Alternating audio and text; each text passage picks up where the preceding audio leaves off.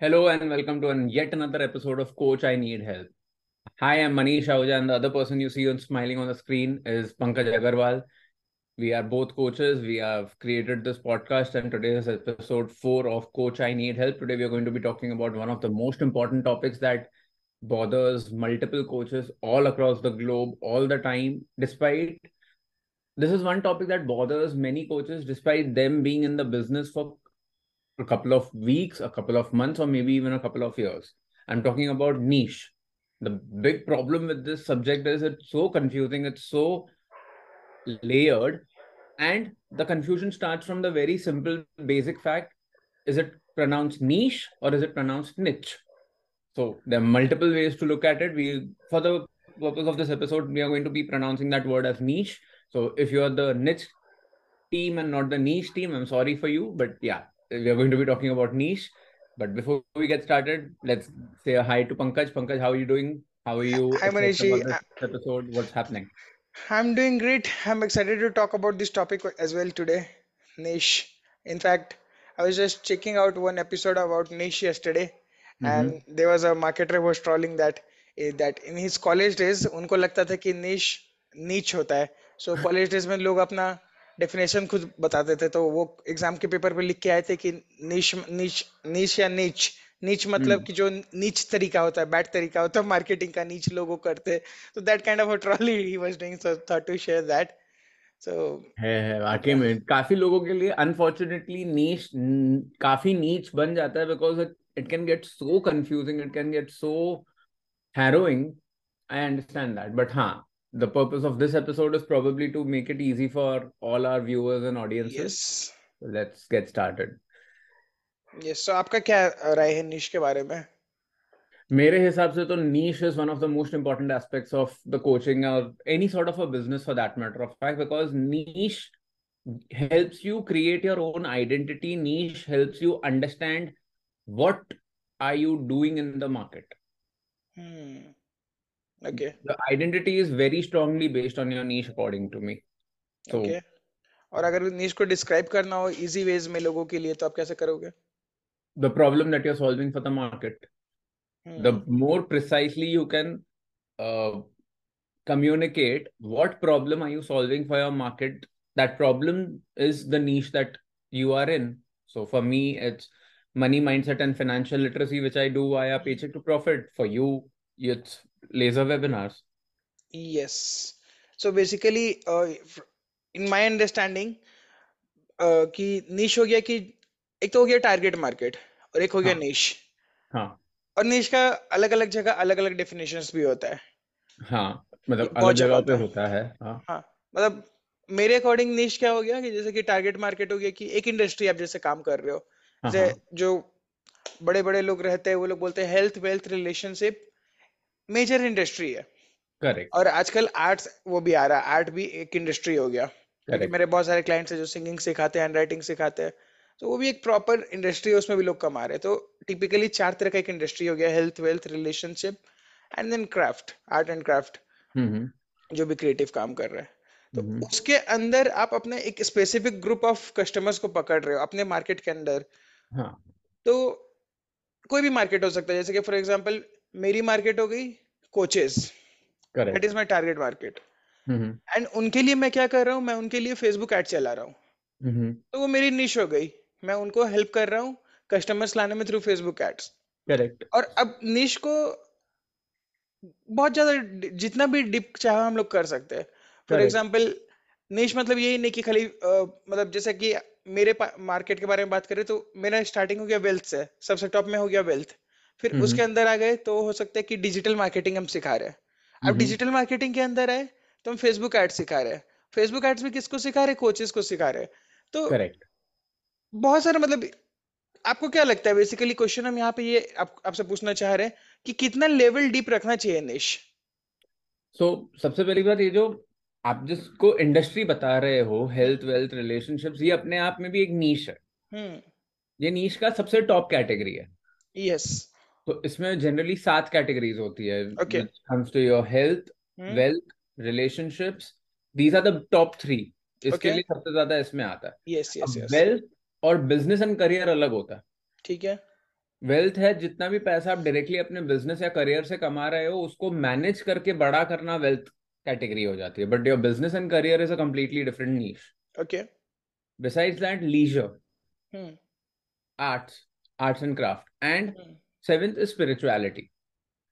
Okay. So these are the top seven uh, categories, or these are the top seven top layered niche. Hmm. In that, you can then keep going. You can keep going as deep as you can, and you can go as narrow as you can. But hmm. it all depends on the size of the market. So there's a term in business called total addressable market. Okay. Your niche should be big enough to cater to a large total addressable market because what happens is if your product let's say i Hmm. do uh, i talk about money mindset only to people who are left handed and who are living in mumbai Hmm. Categorize करने के लिए अगर मैं उसको मुंबई तक के लिए लेकर आ जाऊँ सिर्फ़ लेफ़्ट हैंडेड लोगों को लेकर आ जाऊँ between the age of twenty to thirty twenty to forty Hmm. तो मेरा पूरा टारगेट ऑडियंस कितना छोटा हो गया क्योंकि जब मैं मुझे उन्हें टारगेट करना है जब मेरे को एड्स चलानी है तो मैं कैसे उनको केटर कर पाऊँगा Hmm. आपका जो टारगेट मार्केट होना चाहिए जो आप डिफाइन करते हो अपने नीश के लिए वो इतना ब्रॉड होना चाहिए कि उसमें टोटल एड्रेसेबल मार्केट बड़ा हो जिनको वही प्रॉब्लम सॉल्व करवानी है अपने लाइफ में Hmm. Got it. और वो कितना बड़ा हो, कुछ ऐसा मेट्रिक कुछ होता है या फिर बस कैसे हम लोग डिफाइन करेंगे कि कि लेफ़्ट हैंडेड जो मुंबई में रह रहे, जो थर्टी एज के बीच है, वो बहुत छोटा हो गया या बड़ा हो गया, वो कैसे पता चलेगा? इसका सबसे इजी तरीका है, या तो आप रिसर्च कीजिए, या तो आप थोड़ा सा एड चलाइए फेसबुक पे और आपका अगर लीड कॉस्ट बहुत ज़्यादा आ रहा है तो आपको ऑटोमेटिकली पता चल जाएगा, ये बहुत नैरो है फेसबुक को इन लोगों को टारगेट करने के लिए बहुत ज़्यादा मेहनत करनी पड़ रही है जिसकी वजह से आपसे वो पैसे भी उतने चार्ज कर रहा है। हम्म और इसमें दूसरा चीज़ हम लोग ये भी कर सकते हैं जैसे कि लेफ़्ट हैंडेड वाला का कोई काम नहीं है इसमें कि क्या फ़र्क पड़ रहा है लेफ़्ट हैंडेड हो चाहे राइट हैंडेड हो करेक्ट उसको उससे हम लोग को क्या फ़र्क पड़ रहा है? बट बट हाँ जो सेकंड कैटेगरी लगाए कि अगर मुंबई में रहता है और जो एज ग्रुप है जिसका 25 से 30 इसके अकॉर्डिंग बहुत सारी चीज़ें चेंज भी होता है लोगों का। कि एब्सोल्युटली हाँ 25 से 30 के बीच में वो फ्रेशर है मतलब बस जॉब का जर्नी चालू कर ही रहा है एक से पाँच साल के बीच में भी एक्सपीरियंस्ड हो। मुंबई में रह रहा तो उसका लिविंग कॉस्ट वगैरह सब कुछ डिफरेंट होगा। तो उसके अकॉर्डिंग आप उनसे बात कर सकते हो। मैसेज जो अपना क्रिएट करोगे ऐड चलाओगे तो सारा कुछ अपना मैसेजिंग उसके अकॉर्डिंग रख सकते हो। सारा कम्युनिकेशन उसके अकॉर्डिंग रख सकते हो। Absolutely. तो वहाँ पे हम लोग को मतलब कभी कभी रिसर्च के अलावा भी हम लोग खुद से भी उसको जज कर सकते हैं कि चलो यही हटा दो कि ये, ये बहुत ज़्यादा डीप हो जा रहा है इसे फ़र्क नहीं पड़ रहा है। फॉर एग्ज़ाम्पल मेरे लिए क्या हो गया ये कोचेस हो गया। हाँ. तो हम कोचेस को सिखा रहे तो वो एक कैटेगरी हो गया। वर्सेस हाँ। हम ई कॉमर्स को सिखाते हैं तो दोनों को तो हम ऐड ही सिखा रहे हैं। हाँ. लेकिन ई कॉमर्स का पूरा मार्केटिंग का तरीका अलग हो गया उसका प्रोडक्ट अलग हो गया जैसे कोच सिखाते तो उनका हंड्रेड परसेंट वो रहता है पैसा आ रहा है उसमें से थोड़ा सा ही कटता है like eighty percent ninety percent वो रख सकते हैं पॉकेट में इंडिविजुअली अगर स्टार्ट कर रहे हैं तो। बट अगर उसको पकड़ रहे हम लोग ई कॉमर्स को तो उसका कॉस्ट ऑफ़ यूनिट प्रोडक्शन रहता है पूरा यूनिट इकोनॉमिक्स चालू हो जाता है वहाँ पे। करेक्ट शिपिंग का कॉस्ट इसका कॉस्ट उसका कॉस्ट तो दोनों डिफरेंट इंडस्ट्री हो गया दोनों को ऐड चलाने का तरीका भी डिफरेंट हो गया।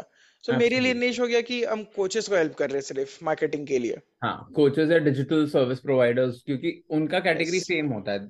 Whatever product you have is either directly associated with your a digital product that you've created or the time that you put into your client's work or a service provider or a freelancer इन पूरी कैटेगरी के लोगों का ads चलाना और इनका जो आउटकम होने वाला है वो सिमिलर होने वाला है यस जहाँ जहाँ ऑलमोस्ट सिमिलर काम हो रहा है उसको हम लोग रख सकते हैं कि ये मेरा निश है करेक्ट तो है आपके हिसाब से नीश को ब्रॉड रखना चाहिए कि नैरो रखना चाहिए आपके हिसाब से क्या है बिकॉज़ मैं बहुत सारे कोचेस के पास जा हम्म। चुका हूँ सब लोग कहते हैं कि नीश को बहुत नैरो रखो।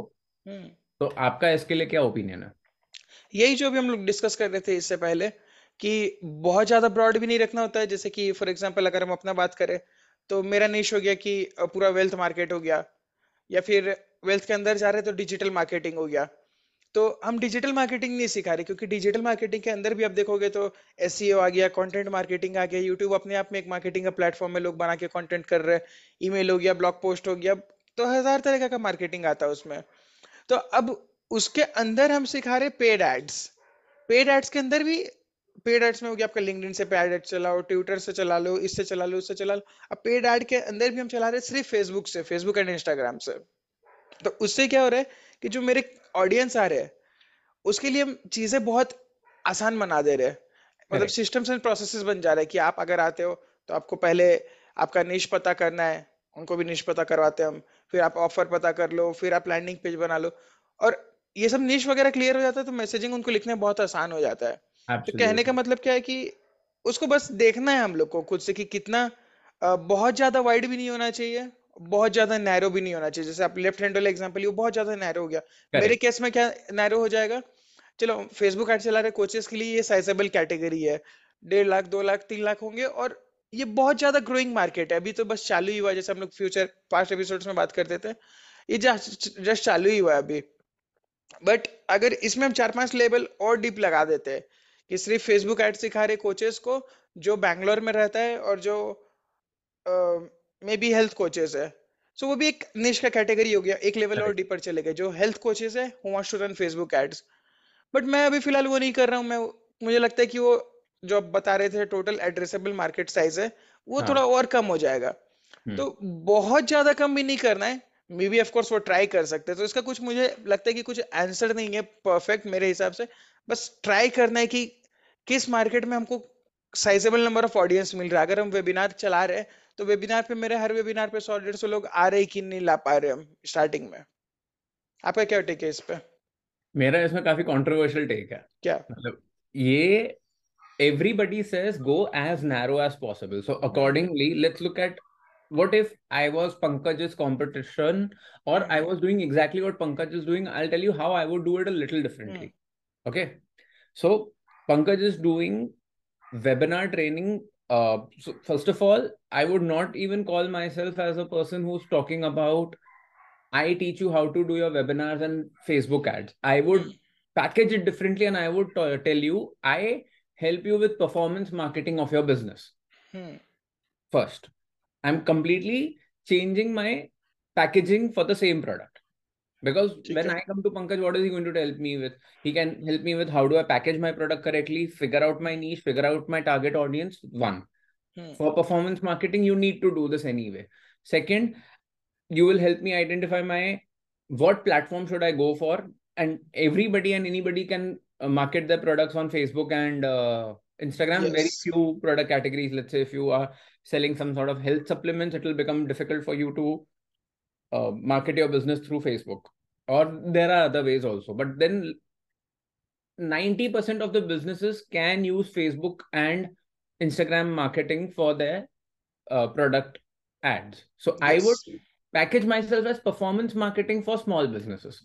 Performance marketing for businesses who are getting into the whole concept of uh, running their ads for the first time people and businesses who want to run their ads by themselves and not hire an agency because their budgets are too small. Hmm. So I would solve one problem, but I would figure out different ways to cater to a much bigger market. So the way you said, you don't want to talk to people who are in, in e-commerce and you have your reasons for that. Hmm. I would also try to put people from e-commerce in my community because that widens my market. Yes so we can do that but मुझे क्या लगता है कि जितने specific रहेंगे starting में we can start that and अगर multiple ads रहता है मान लेते हैं अगर ई कॉमर्स को भी हम लेना चाह रहे हैं सो उनके लिए एक अलग एड बना देना ज़्यादा अच्छा रहता है। हाँ. अगर प्रोडक्ट सेम है for example if I am able to help e commerce as well it's fine we can start with that but उनके लिए अलग अलग मैसेजिंग रखना ज़रूरी है। सो so, अगर ई कॉमर्स से बात करें तो उनको बात कर रहे कि आपका आरओएस बहुत ज़्यादा आ रहा है आप, आपका कॉस्ट इतना बढ़ रहा है कि आप प्रॉफिटेबल नहीं हो ये वो तो उसके हिसाब से एक एड बना रहे हैं। हम्म। तो अगर कोचेस से बात करें तो कोचेस के लिए अलग ऐड बना रहे हैं कि आपको स्टूडेंट्स चाहिए कि ज़्यादा स्टूडेंट्स चाहिए डॉक्टर्स के लिए। Do you want to get more walk in for in your clinic and all तो बिज़नेस ओनर्स के लिए अलग हो गया। सो so, इससे क्या मुझे लगता है कि काम भी बढ़े आता है स्टार्टिंग में। इसके लिए मेरे पास एक बहुत तगड़ा देसी जुगाड़ तरीका है। कि हम्म। आपका जो एड हो जिसपे आप पैसे लगा रहे हो जिधर आप वेबिनार के लिए किया किसी लीड मैग्नेट के लिए अगर आप लोगों को इनवाइट कर रहे हो that can be a very broad ad are you running a business I are you not marketing your business and if you marketing your business are you getting really high lead cost how can you manage your entire funnel I can teach you all of that so doesn't matter if your are a doctor if you are a coach if you are somebody who is in the e commerce industry this webinar is for you so I will address all the categories within my market. I will expand my total addressable market as much as possible. And then in the webinar, I'll show various case studies. And how do I get a specific target market to my webinar or to my community? Instead of running multiple ads, I will create multiple targeted videos on my YouTube channel. Hmm How does performance marketing for e-commerce differ from all other businesses? How does performance marketing for doctors differ from all other businesses? Hmm, okay.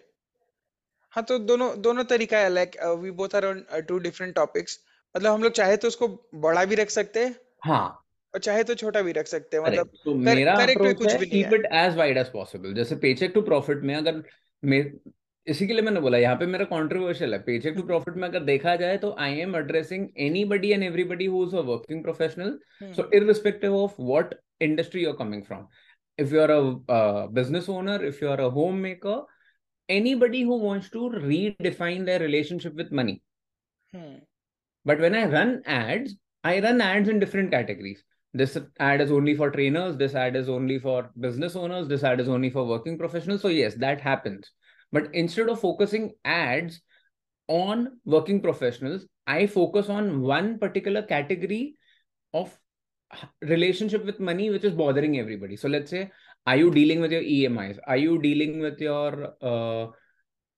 with do you know don't know how to manage your money? Or are you always running short of money at the end of the month? So that creative will remain the same. The copy changes. Yes makes sense so that is how i go about it. Like keep i sug- i recommend people to try and look for a niche or a particular problem that you're solving which is so big that a very large part of your audience can fit into that category. But then you should have the confidence you should have the content you should have enough material. As pankaj said hmm. you have to be smart enough to understand that uh, performance marketing for e-commerce is very different for performance marketing for digital products. Performance marketing for physical business or a local business is very different from any other business. So when you are targeting these different markets your content has to be very straightforward for all of these categories also. Let's say if i am an e-commerce brand owner and if i come to your uh, program and if i feel that i'm not getting value you are going to lose out on a lot of e-commerce players because i will not be able to giving i will not end up giving you good reviews yes so you have to create a product in a such in such a manner that you cater to a very large audience and when you cater to a large audience you automatically get the conviction and the confidence to create ads for a much bigger audience got it so शायद इसको हम लोग ऐसे देख सकते हैं कि addressable market को बड़ा रखना है बट तभी तक जब आपको लग रहा है कि आप आराम से उसको कैटर कर सकते हाँ हो। हाँ ज़रूर फॉर absolutely मुझे कोचेस के साथ एक्सपीरियंस है कोचेस हो या फिर सेम चीज़ हम लोग बाकी सर्विस प्रोवाइडर पे भी लगा सकते हैं कंसल्टेंट पे भी लगा सकते हैं सो मैं उनको भी अपना फनल में ला सकता हूँ। बट ई कॉमर्स मुझे लगता है कि थोड़ा डिफरेंट हो गया। तो और वो ज़्यादा हार्ड वर्क करना पड़ता है उस ई कॉमर्स वाले को अपना रिज़ल्ट लाने में। Correct इट्स फाइन कि उसको अलग रखो सिर्फ़ डिजिटल सर्विस डिजिटल प्रोडक्ट्स जिसके पास है उसको अपना फनल पे ले लो। करेक्ट हाँ वही है मतलब you should know what problem are you solving and why are you catering to four categories and not just three categories and how is your product going to satisfy all the four categories yes got it ठीक है।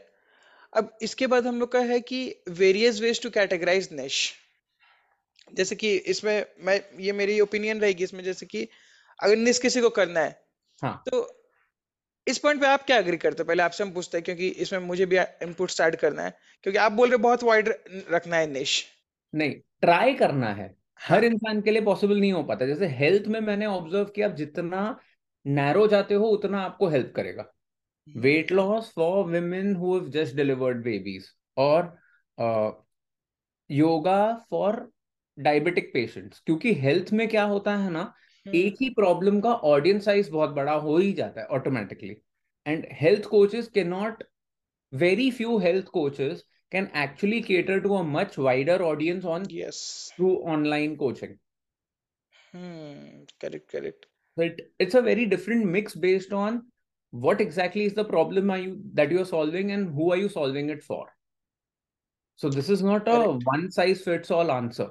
It automatically depends on your niche, your personality, the product that you are creating, and how are you solving the problem. Okay तो ये सब चीज़ों को mind में रखना है। उसके हिसाब से अपने अपने निश आ जाएगा। जैसे कि अभी अभी तक मुझे लग रहा था कि आप खाली वाइड वाइड कर रहे हो वाइड निश रखना है। बट आप हेल्थ का एग्जांपल लिए तो मुझे अब और क्लैरिटी मिल रहा है कि अच्छा हेल्थ वाले मतलब कि वो सिर्फ़ डायबिटीज़ वालों को हेल्प कर रहा है। कोशिश करनी है। हाँ। करनी है कि आप जितना so the idea is you have to find a correct mix hmm जैसे सपोज़ मैं हर चीज़ को यही बोलता हूँ we are in the digital coaching space but try to imagine this entire business as a physical business. Hmm So if you were starting a retail store, ठीक है you can start a retail store at 50 square feet also, hmm and you can start the same retail store in five 50,000 square feet also. Hmm जैसे suppose अगर let's take example of furniture okay एक 50 square feet का store जो होगा वो छोटे छोटे सिर्फ़ अ, क्या बोलते हैं फर्नीचर के एकदम हार्डवेयर की छोटी छोटी चीज़ें बेचता होगा। हम्म। ये उसका नीश हो गया। अब क्योंकि उसके पास स्पेस लिमिटेड है तो वो प्रोडक्ट भी लिमिटेड रखेगा उसका कैपिटल भी लिमिटेड होगा। वर्सेस एन आइकिया जो फर्नीचर के नाम पे पचास हज़ार स्क्वायर फीट का दुकान बनाता है और सारी की सारी कैटेगरीज को वो फिर वो केटर कर पाता है। So similarly as as digital business owner और a, or as on who your target market is and what problem are you solving, hmm आपका ऑटोमेटिकली आपके फ़िज़िकल दुकान को अगर आप इमेजिन करोगे तो कितना बड़ा दुकान लगेगा। कितने लोग एक साथ आ पाएँगे? आप कितने लोगों को एक साथ केटर कर पाओगे? वो आपको सोचना है। गॉट इट सो अगर हम फेसबुक एड सिखा रहे तो वो मेरे सेमिनार हॉल पे डॉक्टर्स बैठे हैं कोचेस बैठे हैं ई कॉमर्स बैठे हैं। तो ऐसा क्वेश्चन अगर कोई क्वेश्चन पूछ रहा है ऑडियंस लोग तो वो क्वेश्चन जब पूछ रहा है तो बाकी ऑडियंस को भी हेल्प होना चाहिए। बाकी ऑडियंस को लगे नहीं अरे ये कहाँ आ गए हम? ये कौन सा क्वेश्चन पूछ रहा है? करेक्ट करेक्ट सो सपोज़ अगर सेमिनार हॉल में एक ई कॉमर्स वाला मुझे पूछ रहा है तो मुझे सिर्फ़ एक लाइन ऐड करनी है कि आपको पता है आपका जो आर ओ एस होने वाला है वो आपको फ़र्स्ट सेल पे नहीं सेकंड या थर्ड सेल पे मिलने वाला है। हम्म। अगर ये स्टेटमेंट मैंने उसके साथ कम्युनिकेट कर लिया तो हम्म। मेरा आंसर उसको आधा तो उधर ही पहुँच गया। अब जो भी ई कॉमर्स में नहीं है उसको पता है कि उसके लिए ये स्टेटमेंट नहीं था। बट उसके बाद में मैं उसको जो भी समझाऊँगा उसके काम आएगा। यस सो वो हो गया बेसिकली कि अगर उसको भी कैटर करना है तो उसके लिए अलग से हम लोग को थोड़ा वो करना है। Exactly exactly. तो उसी हिसाब से as simple as that if you walk into an ikea store and hmm if you want to go only into the product category की ठीक है सिर्फ़ छोटी छोटी चीज़ें उठानी है। अब हम्म। मैंने ज़्यादा आइकिया स्टोर्स नहीं देखे लेकिन जो मैंने देखे वो जनरली दो फ्लोर्स में डिवाइडेड होते हैं। हम्म। आप पहले फ्लोर में जाते हो जहाँ पे सारे रूम्स बनाए हुए होते हैं उसके बाद में आपका कैफ़े होता है और उसके बाद में एक अलग सेक्शन होता है जहाँ पे आपके सारे रेडी टू पिक प्रोडक्ट्स होते हैं।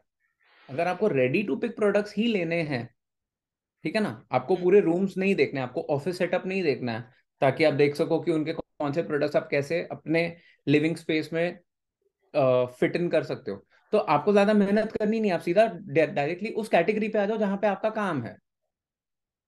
करेक्ट वैसा जैसे आप मॉल जाते हो तो मॉल में हर तरह के स्टोर्स होते हैं लेकिन वो जोन बनाए हुए होते हैं ठीक है। फुटवेयर के सारे दुकान जनरली एक ही सेक्शन में होते हैं। हम्म। लेडीज़ के अपैरल के गारमेंट्स जनरली एक ही सेक्शन में होते हैं। लगेज का सेक्शन या जो भी बाकी की चीज़ों का सेक्शन है वो एक ही जगह पे होता है। वैसे आपको अपने बिज़नेस को सेट ही ऐसा करना है कि कोई भी अगर आए तो आप उनको क्लियरली डायरेक्शन दिखा सको कि सर आप ये वाले डायरेक्शन में चले जाओ आप जो ढूंढ रहे हो आपको वो मिल जाएगा। करेक्ट तो मॉल अपने आप में क्या है? मॉल निश मार्केट है या फिर mass market mall niche market है। मॉल नीच मार्केट है। कैसे? किसके लिए? For people of a particular income group if you are are on the the economical side of things you can go and buy things on the roadside. Hmm. If you are coming from a little higher income capacity, you can go to the local domestic market, retail yes. stores, mom and pop stores. If you have a little more paying capacity, you can go to a well defined shopping center. In other countries, this concept is called a strip mall, where there's a strip of uh, stores in one area and they are specialty stores. Okay.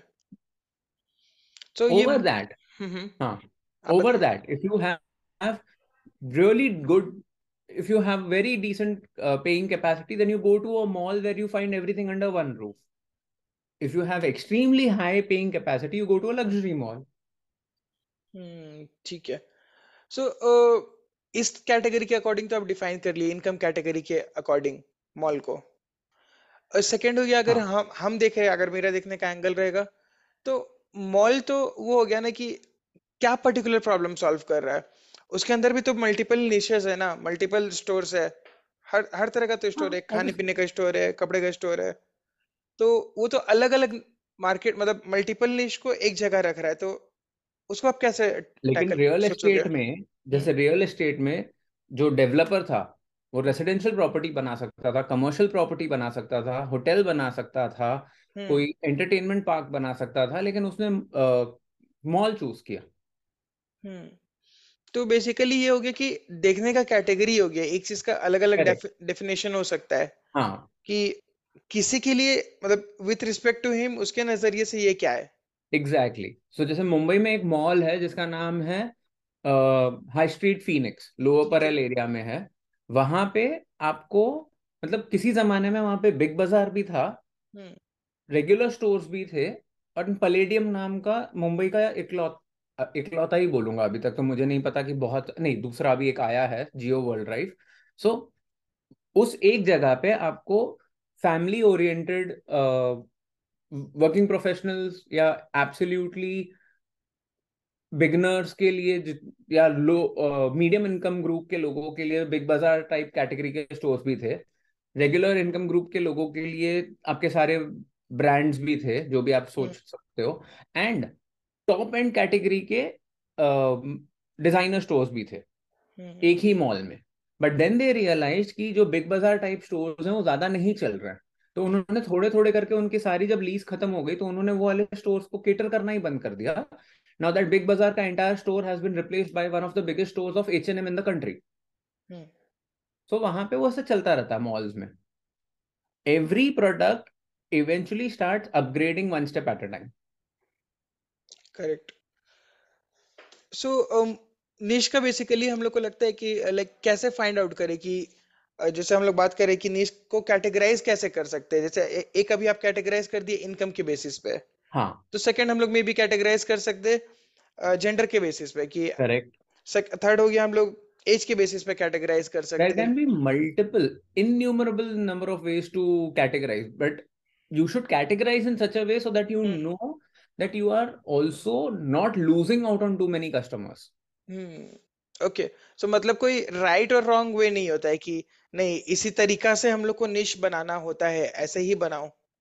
Her business के लिए एक ही right right तरीका होता है लेकिन आपके business के लिए राइट right तरीका कौन सा है उसके लिए आप प्रोबेबली कोच के साथ कंसल्ट करो पीयर ग्रुप्स के साथ बात करो अपने कस्टमर्स के साथ सर्वे करो अपना one of the best ways to do this is to create content and see the analytics and see what kind of videos are doing good on your YouTube channel so you'll understand oh I did not realize that if I created one video for doctors it would hmm get so much traction मेरे को regular views जैसे suppose मेरे video पे हज़ार आ रहे हैं ये हम्म doctors वाले वीडियो के ऊपर मेरे को 2000 व्यूज़ कैसे आ गए इस doctors a very big market तो फिर मैं डॉक्टर्स के ऊपर और एक दो वीडियोस बनाऊँगा तो और देखूँगा कि अच्छा इसने भी आउट परफॉर्म किया क्या? तो ऑटोमेटिकली अच्छा डॉक्टर्स को परफॉर्मेंस मार्केटिंग को लेकर बहुत बड़ा मार्केट है। तो चलो मैं डॉक्टर्स को भी कैटेगराइज करूँगा। It's trial and error it's understand your entire product understand your market ये गेम चलती रहती है। हम्म मतलब कंटिन्यूअस निश को रिफाइन करते रहना पड़ता है ऐसे नहीं कि आज पकड़ लिए तो यही सही निश है ये राइट निश है रॉन्ग निश है। इसमें भी एक तरीका है। एक हम्म चीज़ है जो आप कभी नहीं बदल सकते हो। हम्म which is the core problem that you are going to solve okay आज आप लेजर वेबिनार कर रहे हो हम्म आप अचानक से कल सुबह को उठकर ये नहीं बोल सकते हो कि मैं ledger webinar and YouTube channel के ऊपर एक चैनल कोचिंग चला रहा हूँ। हम्म अगर आपके इसमें content marketing is a very big part चलो ठीक है यूट्यूब फिर भी आप स्क्वीज इन कर सकते हो हम्म क्योंकि कंटेंट बनाना ज़रूरी है। बट यू कांट से कि चलो मैं एक लेजर वेबिनार भी सिखाता हूँ और भी सिखाते हैं। नहीं एसईओ भी चलो एक बार के लिए आ सकता है आपके हम्म। यूनिवर्स में आ सकता है। मैं लेजर वेबिनार सिखाता हूँ खाना बनाना भी सिखाता हूँ। वो तो कोई वो ही एकदम अलग कैटेगरी हो गई। हाँ। सो कैटेगराइज करना अच्छा है उल्टा हम्म। The way I look at it जैसे अगर आप मेरा फनल देख लो हम्म। मैं लाता हूँ लोगों को मनी माइंडसेट के लिए। हम्म। बट मेरा जो वैल्यू लैडर है वो बहुत अलग दिखता है। You get into my programs in paycheck to profit to learn the right money mindset. Mm-hmm. Once you've learned the money mindset, then I tell you, okay, now it is time to upgrade and learn how to manage your money better. Learn how to budget, learn how to get the right amount of insurance, learn how to choose the right insurance policy, learn how to start investing in mutual funds, how you can invest in mutual funds and save so much money in throughout your life that you will automatically add at least 1% more on your overall portfolio for the rest of your life तो वो छोटी छोटी छोटी छोटी चीजों को देके you can create a proper stability in your financial stability in your life the next level after that is it's not just about investing and becoming financially stable it's about growing wealth in such a manner that you end up becoming financially free if you need 10 rupees in your life you have at least 20 30 40 rupees in your life without having to work too much about it. Because mm-hmm. after one point of time the main purpose of earning money so that the money can earn money for you. Okay. How do you multiply your wealth? So that's level 3 hmm. and then level 4 is once you already are financially free then i'll talk to you about a completely different product. Then i'll take you to a completely different category. वहां पर actually जो मेरा niche है ना मेरा पेचे to profit का जो actual नीश है हम्म। वो दस साल के बाद या चार साल के या पाँच साल के बाद में मैं रिवील करूँगा। हम्म। जो मैंने आपके साथ कभी बात की है इस बारे में which I will not be comfortable sharing right now but the final end product of paycheck to profit is a completely different membership and that membership is my actual niche तो ये जितना भी मैं मेहनत कर रहा हूँ कैटेगराइजिंग का वो इसके लिए कर रहा हूँ ताकि मैं वहाँ के लोगों के लिए एक सॉलिड प्रोडक्ट और एक सॉलिड नेटवर्क बना सकूँ। ओके गॉट इट सो मतलब आप बेसिकली ये बोल रहे हो कि अभी अगर आप मनी रिलेटेड फ़ील्ड में हो सो आप मनी रिलेटेड में ही रहना है। मैसेजिंग हाँ हल्का फुल्का चेंज हो जाएगा सब कुछ चेंज हो जाएगा बट ओवरऑल मनी रिलेटेड ही प्रॉब्लम सॉल्व करना है। आपको ऐसा हाँ। नहीं कि कल आके आप डिजिटल मार्केटिंग का प्रॉब्लम सॉल्व कर रहे हो डिजिटल मार्केटिंग भी एक तरह से स्क्वीज इन कर सकते हैं बट वो फिर वो कर ज़बरदस्ती हो रहा है फिर। हाँ नहीं फोर्स फिटिंग नहीं होगा। आप पैसे हाँ। कैसे भी कमाओ उस पैसों को एक्सपैंड कैसे करना है उसके लिए मैं मैं बात कर सकता हूँ। आप पैसे कैसे कमा सकते हो वो बात मैं नहीं करूँगा। हाँ फिर वो वो एक अलग कैटेगरी होगी कि पैसे करेक्ट कैसे कमा रहे आप बता रहे हो कि कैसे ग्रो करे उसको कैसे सेव हाँ करे कैसे? हाँ। हम्म गॉट इट आप अपना माइंडसेट चेंज करके पैसे बढ़ा कैसे कैसे ज़्यादा पैसे कमा सकते हो हाँ वो मैं बात करूँगा।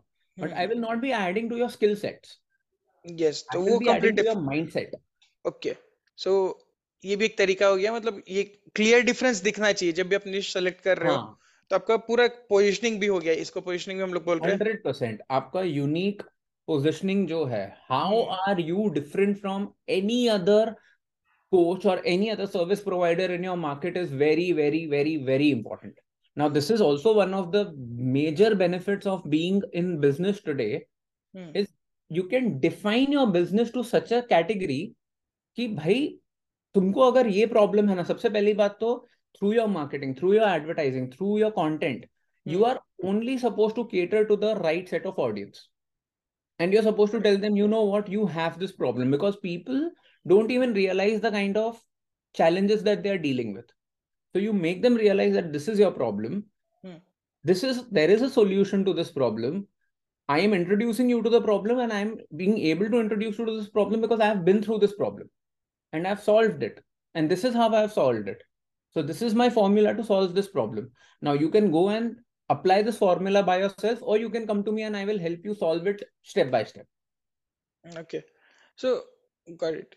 और एक एक चीज़ और है जैसे आप बताए थे कि कुछ भी चीज़ हो रहेगा डिजिटल मार्केटिंग में कंफ्यूजन रहेगा तो उसको ऑफलाइन मार्केट से कंपेयर करना है। हाँ मैं लाइफ में किसी भी ऑनलाइन चीज़ को सर्विस प्रोडक्ट किसी भी चीज़ को हम्म। मैं रियल uh, वर्ल्ड के साथ वन टू वन कंपेयर करके लॉजिक बनाता हूँ।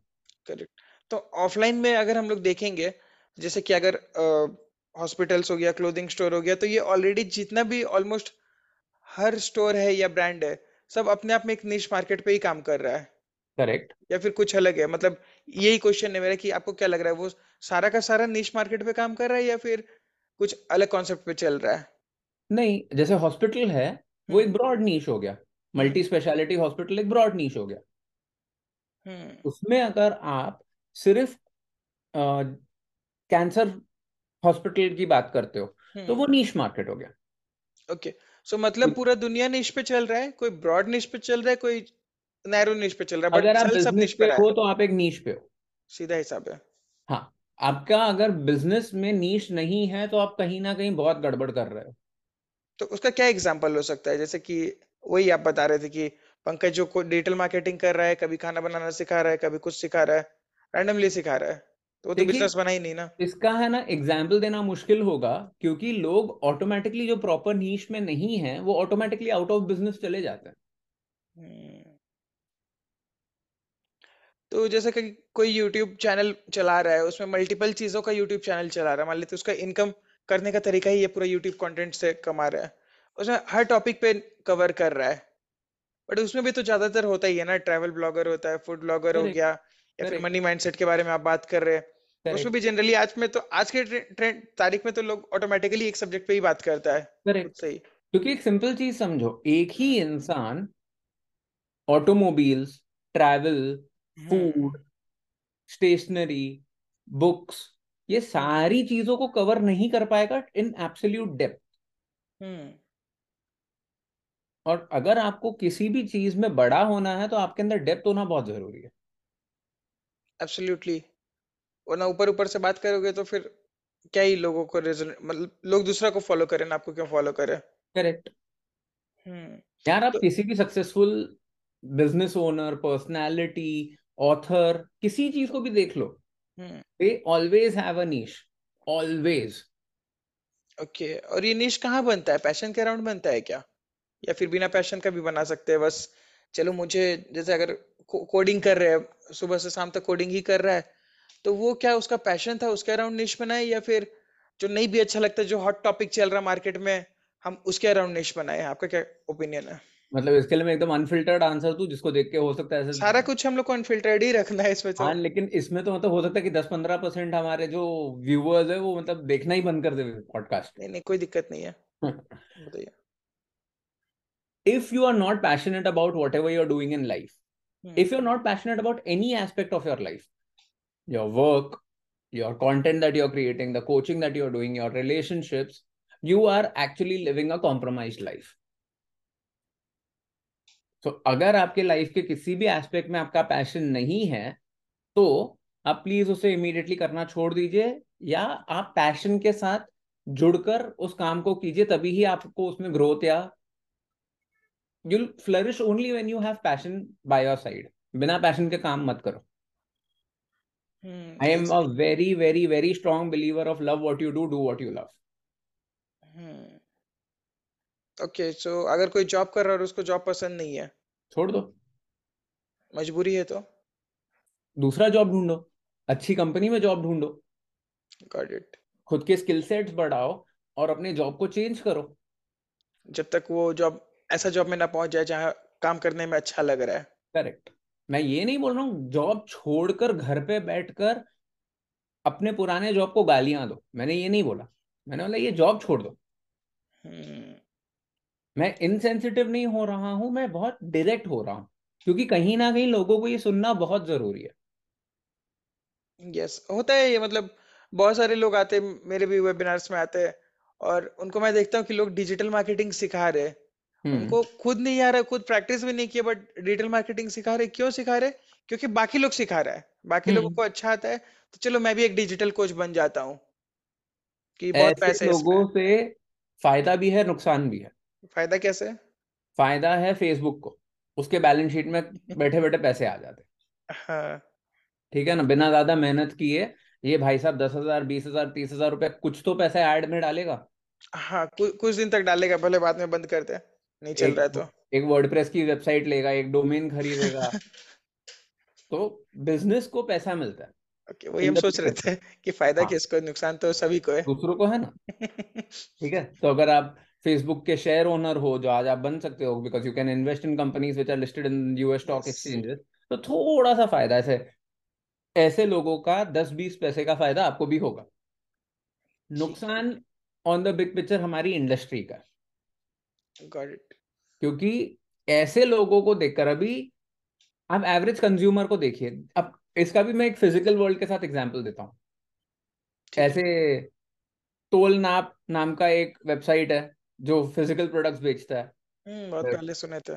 हाँ टीवी पे भी मैं आता था शायद। हाँ हाँ मैं उसका क्लियर नाम नहीं ले पाऊँगा ताकि हाँ। तकलीफ़ ना हो जाए लेकिन जो भी ये सुनेगा उसको समझ में आ जाएगा।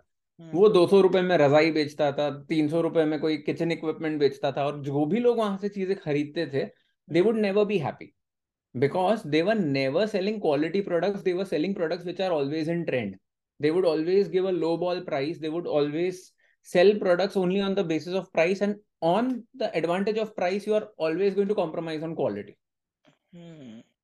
so in the name of trend you are always going to compromise on quality तो ऐसे लोग एक्चुअली जब ये काम करते हैं कि आज ये ट्रेंड में है तो मैं आज लोगों को यूट्यूब चैनल बनाना सिखाऊँगा आज मैं लोगों को पॉडकास्ट बनाना सिखाऊँगा आज मैं लोगों को सिखाऊँगा कि ई कॉमर्स स्टोर कैसे शुरू करना है।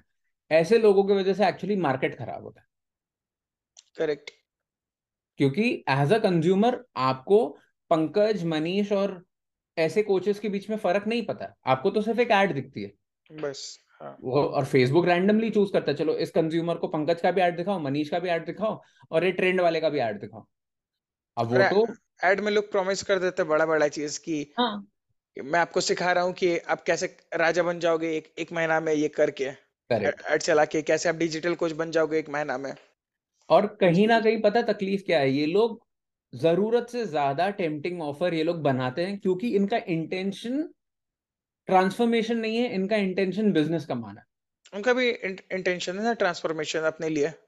हाँ तो बिज़नेस कमाना है ना। खुद का ट्रांसफॉर्मेशन खुद का लाइफ हाँ उनका खुद का ट्रांसफॉर्मेशन क्लाइंट के ट्रांसफॉर्मेशन से ज़्यादा ज़रूरी है। तो वो उस तरह से जो काम करेगा उसका कहीं ना कहीं भुगतान हम जैसे कोचेस को करना पड़ता है। गॉट इट तो ठीक है। अगर पैशन नहीं है तो प्लीज़ वो काम करो ही मत। या at least then you're probably talking to some other people who are only doing their business by selling passion become an entrepreneur who's only working according to the passion तो ऐसे अगर आपके कोचेस हैं या अगर ऐसे आपके गुरु हैं तो फिर आपका डायरेक्शन भी वैसा ही होगा हम्म, ठीक है ये ये हम समझे नहीं लास्ट वाला बात आपका ये कि कहीं ना कहीं एक अ, अ, क्या बोलते हैं स्लाई कमेंट था इसको हम ऑफलाइन डिस्कस कर लेंगे हम्म, है एक आध ऐसे कोचेस मतलब हैं। सुनने में ऐसा लग रहा है कि कोई कोचेस है जो पैशन के अराउंड काम हाँ हाँ। करवाना चाह रहे तो हाँ। आप भी तो यही बोल रहे हैं ना कि पैशन के अराउंड ही होना चाहिए काम। तो दोनों तो सेम ही बोल रहे बात। फ़र्क ये है कि हाँ। मैं जो बोल रहा हूँ ना आपका पैशन कहाँ पर है हम्म। उसको आइडेंटिफाई करो उसको क्लियरली समझो उसको अच्छे से एक सिंपल चीज़ है। हम्म। किसी भी चीज़ को अपना पैशन बना के उससे पैसे कमाओ या अपने पैशन को आइडेंटिफाई करके ट्रांसफॉर्मेशन डिलीवर करने का प्रॉमिस रखो ये दोनों में फ़र्क है। हम्म। ऐसे भी कोचेस हैं जो आपको बोलेंगे कि आप कोई भी चीज़ को लेकर आ जाओ मैं उसको आपका पैशन बना के उसके साथ आपको बिज़नेस करना सिखाऊँगा। ओके okay, इस सेंस में कि पैशन क्रिएट किया जा रहा है मतलब पैशन है नहीं बस हम मान ये मेरा पैशन है क्योंकि इसमें हमको पैसा मिल रहा है। पैसा पैसन इसीलिए लगता है कुछ हाँ। रिलेटेड हो रहा है। एक्चुअली हम पैशन की बात करते हैं वो लोग पैसन की बात करते हैं। ठीक है तो एक तो हो गया हमारा पैशन कि आपका कोई अपना एक्चुअल वाला पैशन होना चाहिए अ, कोई भी बिज़नेस चालू करने से पहले हाँ। या नहीं सिलेक्ट करने से पहले हाँ हाँ। ओवरऑल जो भी है। अब दूसरा क्या है कि प्रोफेशनल क्वालिफिकेशन हो गया पर्सनल हम्म। एक्सपीरियंस हो गया ये सब भी इंक्लूड होना चाहिए क्या उसमें कि उसके बारे में आपको मिनिमम पढ़ाई करना है या फिर ये सब भी इंक्लूड रखना है क्या? और क्या क्या चीज़ का ध्यान रखना चाहिए हम लोग को नहीं करते समय? मैं सिर्फ़ एक ही चीज़ का ध्यान रखता हूँ। आपको हंड्रेड परसेंट कॉन्फिडेंस होना चाहिए आप जो प्रॉमिस कर रहे हो वो आप डिलीवर कर पाओगे। फिर भले वो आपके पर्सनल एक्सपीरियंस से आया है हम्म। भले फिर वो आपके वर्किंग एक्सपीरियंस से आया है हम्म। फिर भले वो आपके एजुकेशनल एक्सपीरियंस से आया है डजेंट मैटर आप जो भी प्रॉमिस कर रहे हो आप उसके लिए क्रेडिबल होने चाहिए। आपने वो डायरेक्टली एक्सपीरियंस किया हुआ होना चाहिए। आपके आपको इतना एक्सपीरियंस होना चाहिए उस फ़ील्ड में कि आपने आपके क्लाइंट्स ने इतना ट्रांसफॉर्मेशन आ गया है उनके लाइफ में कि अब आप वो कॉन्फिडेंटली किसी और को सिखा सकते हो। देन इट डजेंट मैटर एक सिंपल एग्ज़ाम्पल ले लो। Can I okay, can somebody be a divorce coach? Divorce from your partner amicably, deal with the entire concept of separation from your partner hmm uh, without causing a lot of conflict. कोई ऐसा coach बन सकता है अगर उसका life में divorce नहीं हुआ है तो? क्यों नहीं? मतलब अगर वो पढ़ाई पढ़ाई किया है उसी चीज़ पे तो उसका खुद का डिवोर्स होना ज़रूरी थोड़ी है। करेक्ट तो ये हो गया वर्क एक्सपीरियंस के बेसिस पे या एजुकेशनल एक्सपीरियंस के बेसिस पे हम्म वो डिवोर्स कोचिंग कर सकता है। हम्म एक और कैटेगरी होगी जो हो सकता है भले इंसान एक कोडर हो या सेल्स के जॉब में हो या एक आंट्रप्रनर हो या कोई भी इंसान हो and they've gone through a divorce तो क्या वो भी डिवोर्स कोचिंग कर सकता है? कर सकता है बिल्कुल। You either need a personal experience or you need your educational experience or qualification or your work experience which give you the confidence to communicate and make promise to your customer which your customer will relate to okay और इसमें got it तो मतलब आप बोल रहे हो कि दोनों में से कुछ कहीं ना कहीं से एक्सपीरियंस होना चाहिए आपको प्रॉब्लम सॉल्व करने आना चाहिए चाहे पढ़ लिख कर प्रॉब्लम आए सॉल्व करने आना चाहिए। बस चाहे कैसे हाँ भी है। पर्सनल एक्सपीरियंस है किसी से सीख कर आए। एक ऐसा एग्ज़ाम्पल भी देता हूँ जहाँ पे किसी के पास एक्सपीरियंस है ही नहीं। हम्म। पर्सनल या वर्क एक्स या एजुकेशन के हिसाब से but yet they can be excellent coaches what if I am a weight loss coach and i have never been overweight? Hmm but i have experience in helping hundreds of people lose weight. Yes so three categories. One मैंने सिर्फ़ पढ़ाई की है और मैं अपने education के हिसाब से आपको बताऊँगा आप अपना वेट कैसे लूज कर सकते हो। ठीक है। दूसरा है मैं पहले बहुत हैवी था मैंने समझा है पूरा कॉन्सेप्ट ऑफ़ वेट लॉस को फ़ूड को न्यूट्रिशन को एक्सरसाइज को मैंने खुद अपना वेट कम किया है। उसके बेसिस पे मेरे पास कॉन्फिडेंस है कि मैं भी आपको वेट लॉस के लिए हेल्प कर सकता हूँ। हम्म। तीसरी कैटेगरी है मैं हमेशा से हेल्थ को लेके पैशनेट था। ओके मुझे पता ही नहीं था कि मैं आगे जाके वेट लॉस करूँगा। लेकिन मैं हमेशा से हेल्थ को लेके पैशनेट था मैं हमेशा से एक्सरसाइज में था मैं हमेशा स्पोर्ट्स में था मैं कभी ओवरवेट हुआ ही नहीं। ओके लेकिन क्योंकि मैंने 20 सालों से अपनी बॉडी का बहुत अच्छे से ख्याल रखा है अगर मैं एकदम परफेक्टली फिट हूँ मेरा बॉडी मास एकदम करेक्ट है मेरा फैट परसेंटेज कम है एंड सबसे इंपॉर्टेंट बात ये सारी की सारी चीज़ें मैं इतना इजीली कर लेता हूँ बिना किसी भी तरह के प्रेशर के और ये हम्म। यही चीज़ अगर मैं आपको सिखा सकता हूँ तो हाउ डज इट मैटर अगर मैं कभी मोटा नहीं था और मैं कभी वेट लॉस नहीं किया या मेरे पास साइंटिफिक क्वालिफिकेशन नहीं है? How will i help you lose weight? I will make you run i will make you play games i will make you work in group activities and i will help you how to change your relationship with food and all of this is also going to help you lose anywhere between 5 to 10 kgs which is not a very big deal it हो तो गया कहीं ना कहीं आपको वो चीज़ आना चाहिए अगर ये हाँ फैक्ट क्लियर हो रहा है तो आप इस बिज़नेस पे आ सकते हो आपको फिर तो इस बिज़नेस में आना ही चाहिए इन अ वे बिकॉज़ अगर आपको वो चीज़ आती है you enjoy doing this their passion around it hmm okay you will automatically enjoy doing this a lot. Got it ठीक है। तो अब हमारे लिस्ट पे जो नेक्स्ट क्वेश्चन था, कि मार्केट साइज़ अगर बहुत ज़्यादा हम लोग छोटा कर दे रहे हैं, यानी अगर बहुत नैरो चले जाते हैं निश पे, और उससे मार्केट साइज़ भी छोटा हो ही जा रहा है अपने आप। तो स्टार्टिंग में हमेशा ही लगता है, हम, हमको भी लगता था मे बी आपको भी लगता हो स्टार्टिंग में जब नए नए चालू कर रहे थे सब कोई, कि सिर्फ़ कोचेस के साथ पंकज काम कर रहा है। अभी जैसा कि हम लोग डिस्कस किया, आप हम, मेरे लिए बता रहे कि मैं कंसल्टेंट्स के साथ भी काम कर सकता हूँ, दूसरों के साथ भी काम कर सकता हूँ। सेम प्रॉब्लम मैं दूसरों के लिए भी सॉल्व कर सकता हूँ सेम प्रोडक्ट से। बट मैं स्टिल कोचेस रख रखा हूँ। और मे भी अगर मैं कल जाके बोल देता हूँ, सिर्फ़ ऐसे कोचेस जिनका बैंक जो बैंगलोर में है और उनका इंस्टीट्यूट है बैंगलोर में तो उसको और नैरो डाउन कर दिया। तो क्या बहुत ज़्यादा नैरो डाउन कर देंगे तो फिर बेकार चीज़ें नुकसान हो जाएगा करना ही नहीं चाहिए या फिर कर सकते हैं। इसके लिए भी मेरे पास एक बहुत इंटरेस्टिंग आंसर है। एक्चुअली अभी जब आप बात कर रहे थे इन दिस कॉन्वर्जेशन इटसेल्फ ही मेरे दिमाग में चल रहा था। हम्म।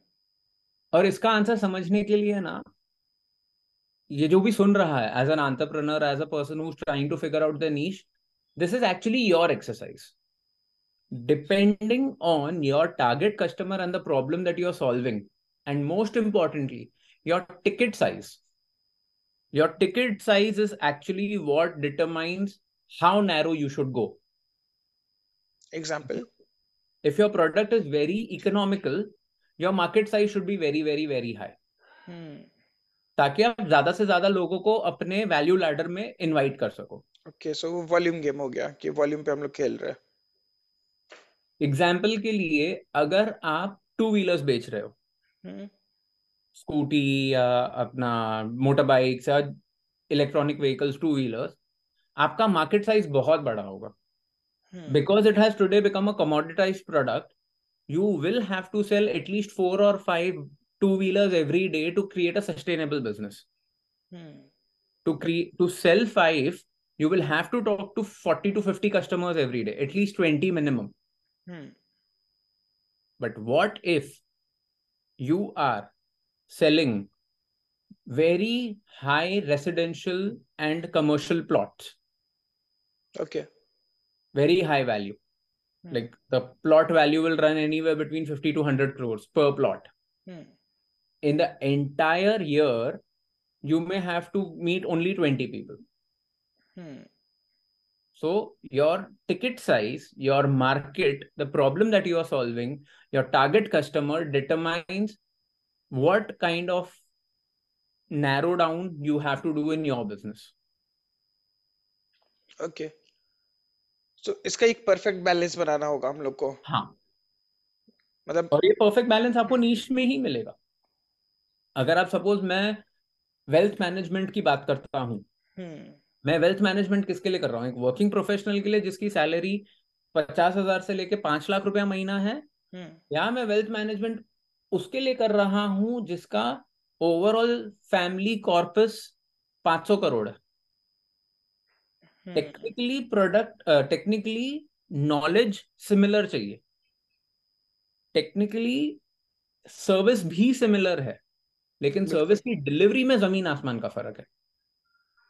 यस जैसे कि अगर आप मास मार्केट को आप पकड़ रहे हो निश आप सभी को सिखा रहे हो फ़र्स्ट कैटेगरी जो प्रोफेशनल है सैलरीड क्लास है पाँच लाख कमा रहे मतलब कुछ भी कमा रहे पचास हज़ार भी कमा रहे पाँच लाख कमा रहे स्टार्टर्स है अच्छे लेवल पे तो उनको आप मे भी कोचिंग दे सकते हो जो थोड़ा सस्ता रहे कंपेरेटिवली हाँ हाँ। बट वही अगर आप 500 करोड़ वाला बात करें तो उनके लिए मतलब एक ग्रुप कोचिंग टाइप का चीज़ आप नहीं दे सकते हो। उनको आप अलग ही चीज़ दे रहे हो जिसके लिए आप ज़्यादा चार्ज कर सकते हो। मे बी आप अपना पर्सनल टाइम दे रहे हो उनको वन टू वन कंसल्टेशन दे रहे हो। उनके लिए पोर्टफोलियो मैनेज कर दे रहे हो पूरा का पूरा। करेक्ट तो उसके लिए आप मे बी एक करोड़ रुपए ले लिए कंसल्टेशन फ़ी क्योंकि उनका 500 करोड़ का मैनेज कर रहे हो। आप उनसे एक करोड़ रुपया सिर्फ़ फ़र्स्ट इनविटेशन मीटिंग फ़ी भी ले सकते हो और वो अगर आपके ब्रांड में इतनी वैल्यू है तो देंगे भी। हम्म तो उस केस में आपको ज़रूरत नहीं है बहुत सारे कस्टमर्स का। आप लिमिटेड कस्टमर्स के साथ काम करके 10 करोड़ पर मंथ कमा सकते हो वर्सेस पहला कैटेगरी में आपको हज़ारों हज़ार कस्टमर्स चाहिए 10 करोड़ कमाने का। मतलब दोनों तरीका चलता है। मतलब बहुत लोग बोलते कि नहीं सिर्फ़ हाई टिकट करो सिर्फ़ या लो टिकट करो। टेल यू कहाँ पे तकलीफ़ हो जाती है। हाँ।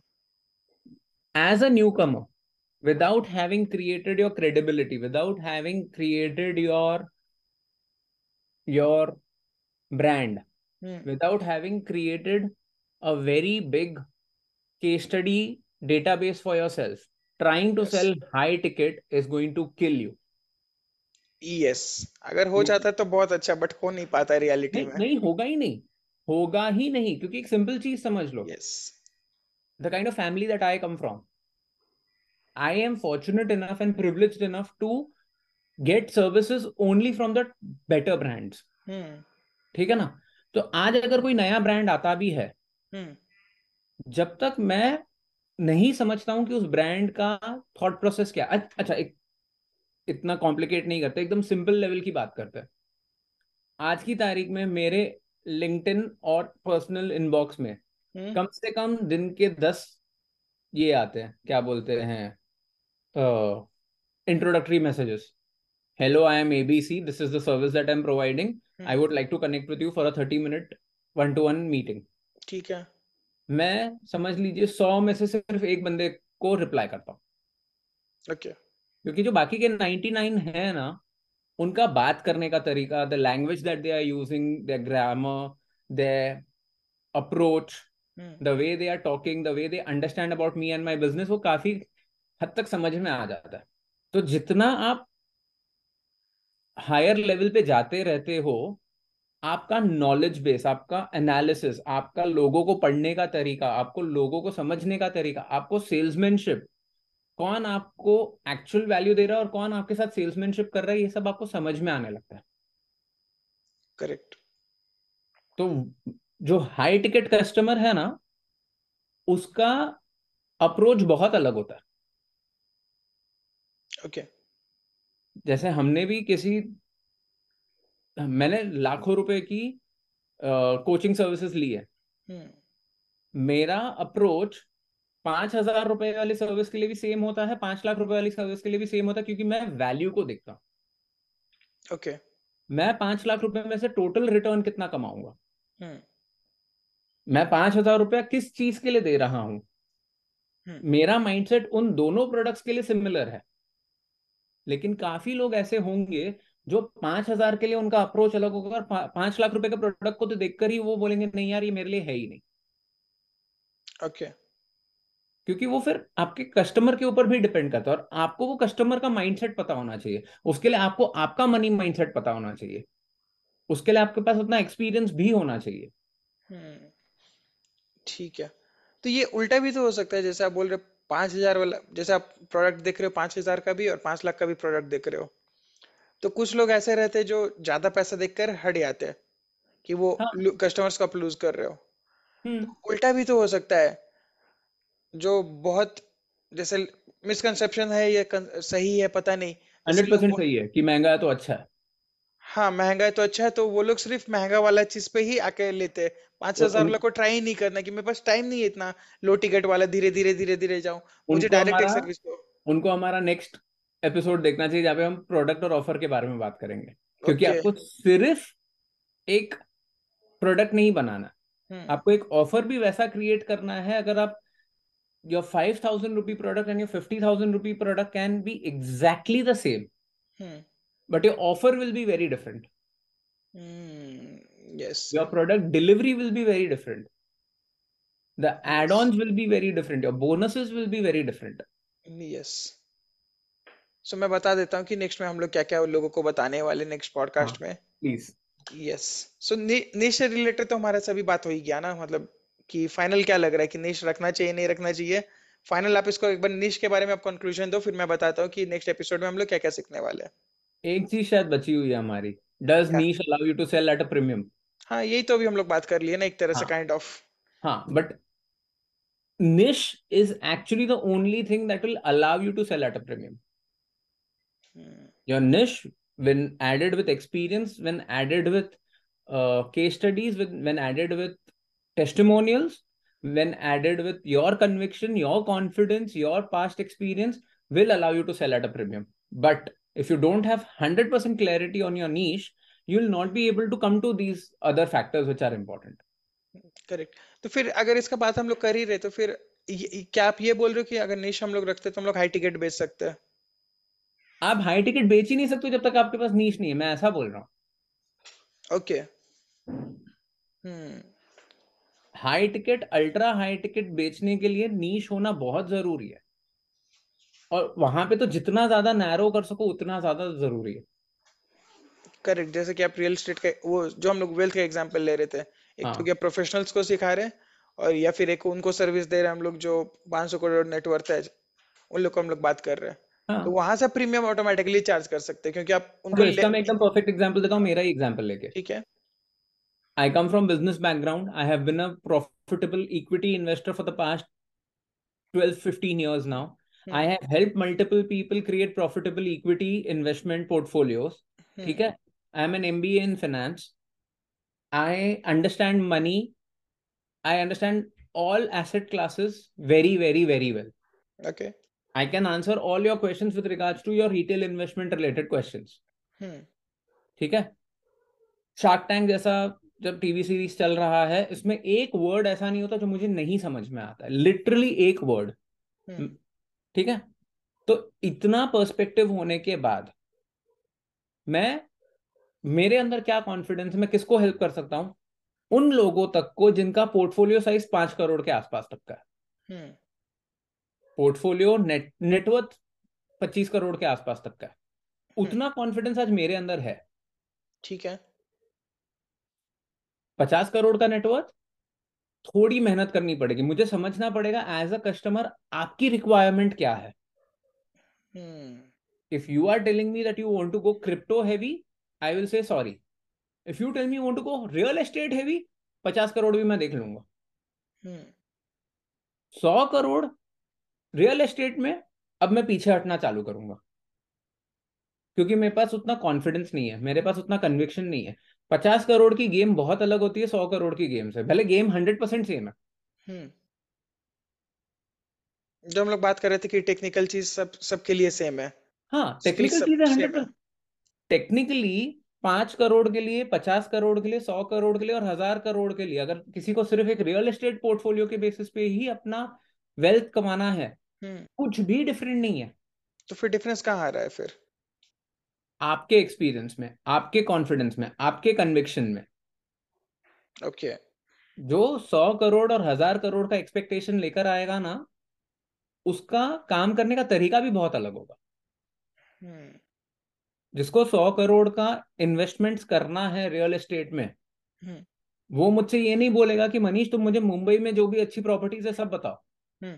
वो क्लियरली मुझे बोलेगा इंडिया की टीयर टू सिटीज़ में टॉप रेसिडेंशियल कॉम्प्लेक्सेस कितने बन रहे हैं और मुझे उनमें से टॉप थ्री में कैसे इन्वेस्ट करना चाहिए उनके बेनिफिट्स क्या है उनका आरओआई क्या होगा मुझे उसके ऊपर कितने साल में एग्जिट मिलेगा और क्या परसेंटेज का आ, कितना परसेंट का प्रॉफिट में एक्सपेक्ट कर सकता हूँ मुझे उसका एनालिसिस चाहिए आधे घंटे में। Okay okay. क्योंकि एक सिंपल चीज़ है। आप एक रोड साइड स्टॉल पे जाके एक ग्लास फ्रूट जूस मंगवाओ हम्म। या एक फाइव स्टार में जाके फ्रूट जूस मंगवाओ क्या आपका एक्सपेक्टेशन उस प्रोडक्ट को लेकर हंड्रेड परसेंट सेम होता है? नहीं थोड़ा बहुत डिफरेंट रहता है। एज अ कंज्यूमर खुद हाँ। अपने आप को ही ले लो प्रोडक्ट हंड्रेड परसेंट सेम है fruit juice one glass orange juice लेकिन ये जो रोड साइड एक्सपीरियंस मैटर करेगा दोनों में। और भी चीज़ें का बहुत फ़र्क पड़ेगा। रोड साइड स्टॉल वाला जो है वो आपको कभी ठंडा देगा कभी गर्म देगा बहुत खट्टा होगा कभी बहुत ज़्यादा शुगर डाल देगा। आप चला लोगे यार बीस रुपए में क्या ही तो देगा। यस लेकिन उसी जूस का उसी एक ग्लास जूस का अगर आप डेढ़ हज़ार रुपया दे रहे हो एक फाइव स्टार होटल में बैठ के हम्म। अगर उसने थोड़े भी खट्टे ऑरेंजेस दे दिए you will not accept it as the same product as the same consumer product में भी कोई फ़र्क नहीं है। Literally hmm. ये रहा फाइव स्टार का बिल्डिंग यहाँ पर और ये रहा रोड साइड स्टॉल जो उस फाइव स्टार से तीन मिनट के वॉकिंग डिस्टेंस पे क्योंकि मुंबई में तो बहुत इजीली पॉसिबल है। ठीक है। ठीक है ना? उन दोनों का रॉ मटेरियल हो सकता है सेम स्टॉल से आया हो वाशी में जो एपीएमसी मार्केट है वाशी का हो सकता है उन दोनों का जो ऑरेंजेस हैं सेम एपीएमसी के स्टॉल से आया है। हाँ। जूसर सिमिलर ही होगा ठीक है ये हैंड ब्लेंडिंग जूसर लेगा फाइव हम्म। स्टार में होगा कोई इंटरनेशनल ब्रांड का कोई जूसर हाँ। ये भी आपको एक ग्लास में देगा ये भी आपको एक ग्लास में देंगे।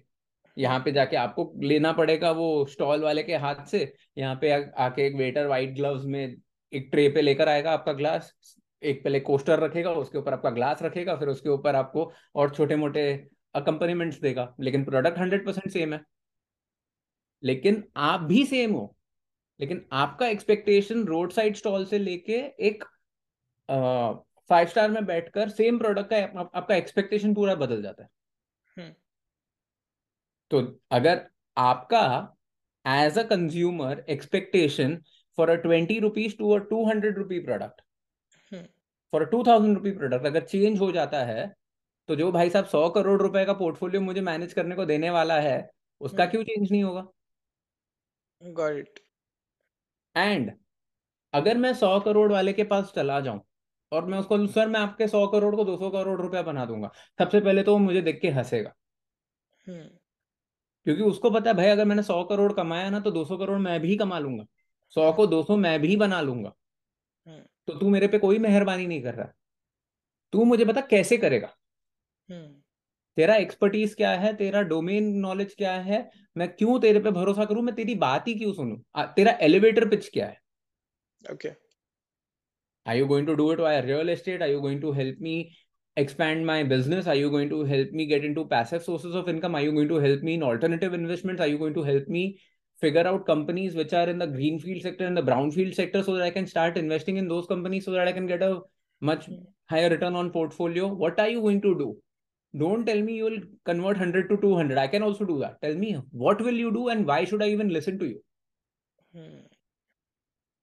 सो so, वहां पे मैं खुद बोल रहा हूँ although I understand the necessity of the hundred crore customer also but I don't feel I am confident enough yet okay लेकिन ये सौ करोड़ वाला पोर्टफोलियो वाला बंदा सपोज़ अगर मैं वर्किंग प्रोफेशनल होता अगर मैं बिज़नेस में हाँ। नहीं होता अगर ये मुझे बोलता मनीष मैं सौ करोड़ का पोर्टफोलियो मैनेज करने वाला हूँ and I am looking for a team member तो मैं शायद उसके जॉब के लिए अप्लाई कर लेता उतना कॉन्फिडेंस है मेरे पास because then I would not be the decision maker at the moment पचास करोड़ तक का पोर्टफोलियो मैं आराम से डिसीज़न बना लूँ और मेरे क्लाइंट के साथ बात करके उसको आई डील विद इट ये मेरा पर्सनल माइंड ब्लॉक है एट द मोमेंट क्योंकि पचास करोड़ भी किसी भी एंगल से छोटा अमाउंट नहीं होता काफ़ी डिसेंट अमाउंट होता है। ऑफ़ कोर्स सौ करोड़ में गेम चेंज हो जाती है। तो अगर सौ करोड़ दो सौ करोड़ पाँच सौ करोड़ हज़ार करोड़ सब कुछ चेंज हो जाता है। हम्म। लेकिन नीच नहीं होता तो मैं वो पचास करोड़ वाले के साथ भी बात नहीं कर पाता। ओके गॉट तो मतलब आप बोल रहे कि नीच रखना ज़रूरी है हर जगह? और आप आप आप क्या बता रहे थे इससे? ये शायद मैंने मिस कर दिया कि इसका समरी क्या है? sell at a premium. Okay तो you can't sell premium without a niche. Okay okay correct correct correct जो मैं पूछ मैं बोल रहा था कि आप बता रहे थे कि नहीं you can't sell a premium without a niche हाँ। उल्टा भले हो सकता है बट ऐसा नहीं हो सकता। हम्म। ठीक है। आप बिना नीश के पैसा कमा सकते हो। हम्म लेकिन ज़्यादा पैसा कमाना तो निश होना ही ज़रूरी है। हंड्रेड परसेंट ज़रूरी है। एक सिंपल हम्म। एक जनरल फिजिशियन ज़्यादा पैसा कमाता है कि एक कार्डियोलॉजिस्ट जिसने हज़ार सर्जरीज की हुई है हम्म। वो ज़्यादा पैसा कमाता है।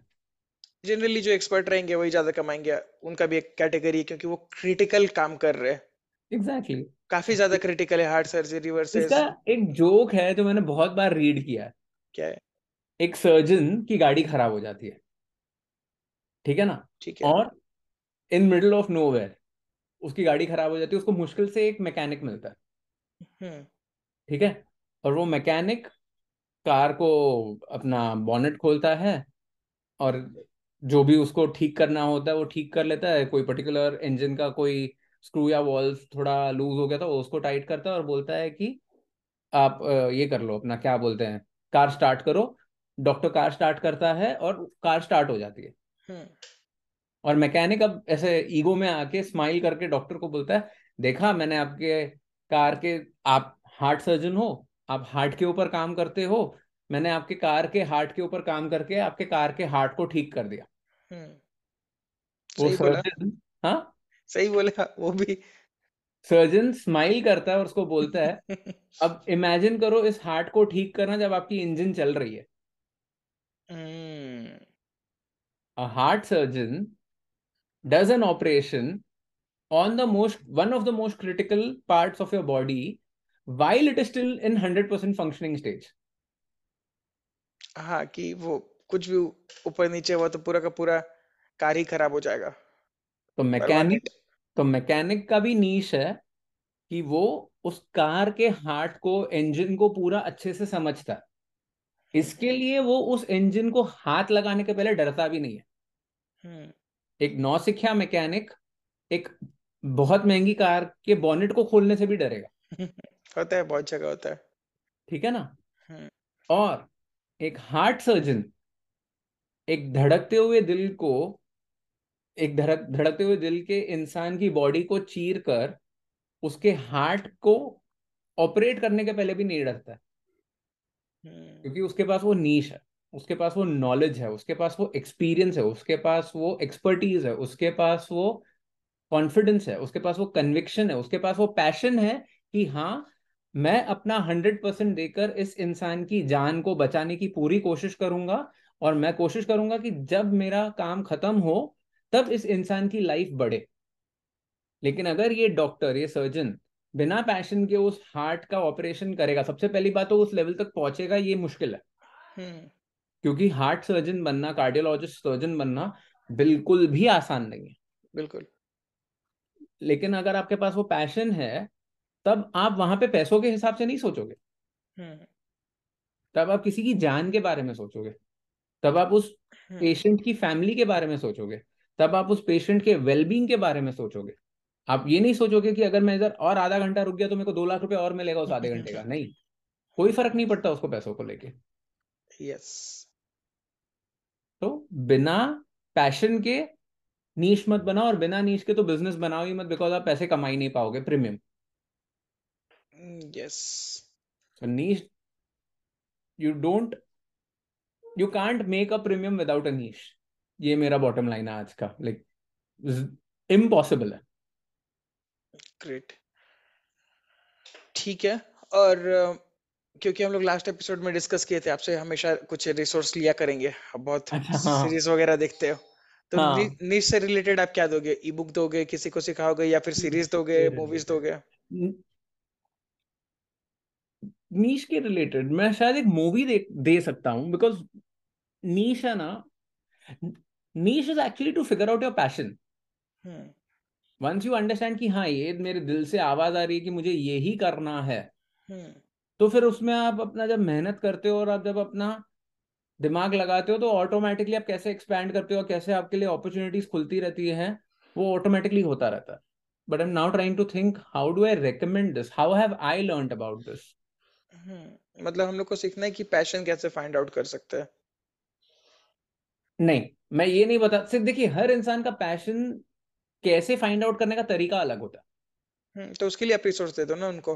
मैं वही बता रहा हूँ। I will tell you one book that has help me understand the importance of passion understanding the importance of a vision understanding the importance of following one thing that makes you very very very happy इस book का मैं एक introduction देता हूँ।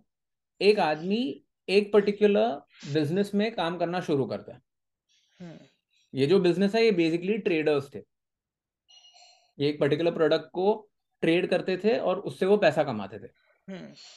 इनके vendors थे international countries में So this particular person who was working in that trading house goes to an international country to talk to the vendors and he discovers an end product which can be used with the raw material that these guys were selling. okay Let's say you're selling semiconductors or microchips. Hmm. He goes to an international country and discovers, oh, we are only trading in microchips whereas we can make keyboards we can make mouse we can make laptops we can make cell phones hmm. and he now gets passionate about the end product hmm. he comes back to his company and requests the founders let us please start a different business or let's expand our business and get into the business of selling finished products okay But these people, the original founders, they were absolutely not interested. They were traders and they did not want to get into the finished product business. This person, who was the working professional, got so irritated because he saw a very, very, very big opportunity. Hmm. He got so frustrated, he started a different company where he was dealing in finished products. A few years later, these two founders had to sell their company. Okay.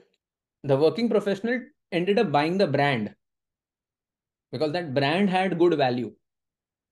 And he liked that brand. He wanted to be associated and he did not want that brand to die. He bought over this company and that this company today sells only finished product. So the company which was originally started as a trading house is today an experiential product business and it has thousands and thousands and thousands of experience centers all across the world. okay My introduction to the world of passion in business happened through this book. Okay. The business that I'm talking about is Starbucks. Hmm. Howard Schultz, the ex CEO of the company, he started working for Starbucks coffee trading house, where he was just trading. The, the company was originally trading coffee. He went to Italy and he experienced a cafe for the first time, the Italian coffee shop for the first time, where people would come, have an espresso, have a cappuccino, have a latte. Hmm. And he wanted to bring this experience back to the US.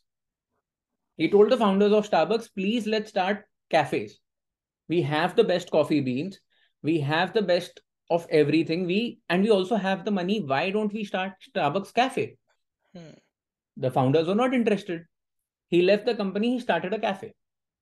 A few years later, the founders had to sell the company.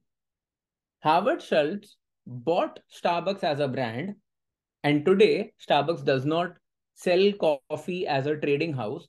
Starbucks is a coffee experience center all across the world. Hmm.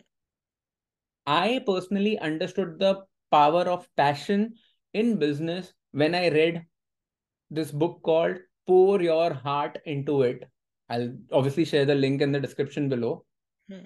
And multiple other experiences that Starbucks has gone through to be the brand that it is. And I read this book easily about 15 years ago. Hmm. तब आज तक भी तो मुझे तब तक तो मुझे सेमिनार्स एंड कोचिंग इंडस्ट्री के बारे में कुछ भी नहीं पता था।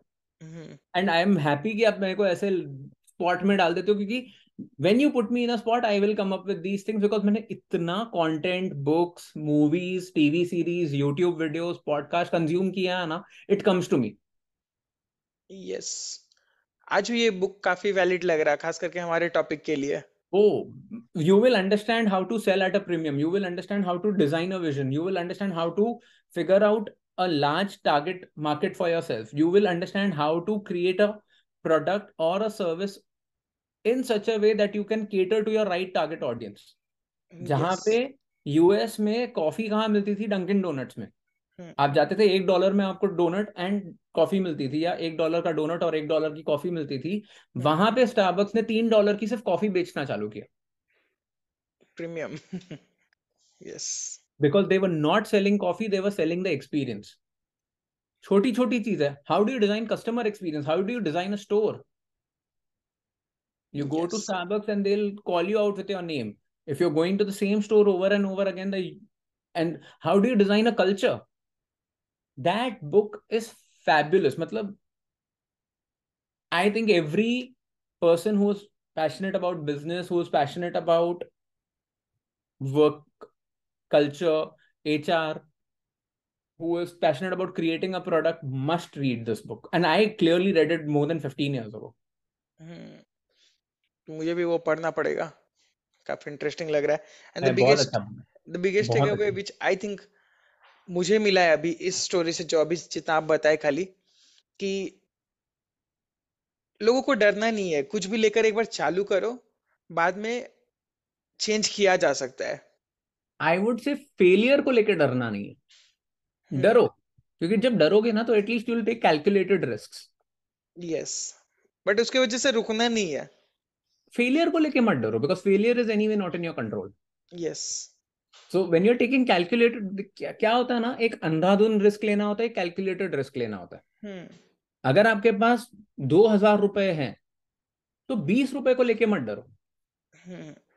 एक बार के लिए दो सौ रुपए को लेके भी मत डरो because you still have ninety percent of your corpus in your hand yes लेकिन अगर डरना नहीं है ये सोच के अगर आपने दो हज़ार रुपए एक ही घोड़े पे डाल दिया तो कहीं ना कहीं तो बेवकूफ़ी हुई ना। Yes yes. uh, मैं उस उस सेंस में भी बात कर रहा था कि बहुत लोग क्या करते हैं कि निश को लेकर अटक जाते हैं। एक सेकंड उधर ही से कर दीजिए दीदी आज। हाँ या सो so, बहुत बहुत लोगों का क्या होता है कि निश सोचते सोचते ही अटक जाते हैं ज़िंदगी भर की एक दो महीना तक सोचते रहते कि ये निश बनाओ वो निश बनाओ और रिफाइन करो। कभी कभी ये एक महीना छह महीना भी चल जाता है दो साल भी चल जाता है। कुछ कुछ लोग आते हाँ। हैं मेरे को ऐसे लोग पता है जो दो साल से अपने नीच पे अटके हुए हैं। जहाँ की अगर वो कुछ एक एक चीज़ को लेकर अगर एक हाइपोथेसिस को लेकर चालू कर देते तो हो सकता है अभी दो साल में एक ब्रांड बन चुके होते काफ़ी अच्छा खासा। तो उनके लिए आप क्या रिकमेंड करोगे कि कैसे फटाफट चालू करें? मैं उनको रेकमेंड करूँगा तुम मत चालू करो। यार तुम जो चीज़ को लेके दो साल से अटके हुए हो ना you need to work on yourself first because if you are passionate about something if you know that this is going to work for you if you know why you are making the decision that you are making you don't need anybody else to convince you ये बहुत recently मैंने कहीं तो सुना wait I would want to give credit I think ninety nine percent Elon Musk ने बोला। Okay. If you need motivation to become an entrepreneur you should not become an entrepreneur hmm. एक तो motivation का भी होता है दूसरा ये भी होता है ना कि वो सोचते हैं कि परफेक्ट निश कैसे लाए same if you are thriving or if you are waiting for the perfect niche to come to you you should not wait hmm. तो basically some other business okay so because ये मैं बहुत लोगों को बोलता हूँ hmm. आपका actual niche आपके नाक के टिप पे it's right in front of you you. You refuse to see it. You're too egoistic to see it. You are full of your attitude to see it. Hmm. आपको पता है आपकी strength क्या है? आपको पता है कि आपको कॉन्फिडेंस सबसे ज़्यादा किसमें है? हम्म। आपको पता है कि ये कौन सी चीज़ है जिसके बारे में आप सारे के सारे आंसर्स दे सकते हो? फिर भी अगर आप सोचते हो यार मेरा नॉलेज इनफ नहीं है। मेरे से बहुत ज़्यादा अच्छे लोग हैं इस इंडस्ट्री में। मैं कौन होता हूँ ये सब चीज़ों के बारे में बात करने वाला है सिखाने वाला? तो ये या तो आपका अंडर कॉन्फिडेंस है या तो आपका ईगो है या तो आपका एरोगेंस है या तो आपकी इनसिक्योरिटी है। तो आप उसके ऊपर काम करो ना आप क्यों किसी और को कोच करके अपना खुद के सर पे भी प्रेशर ले रहे हो?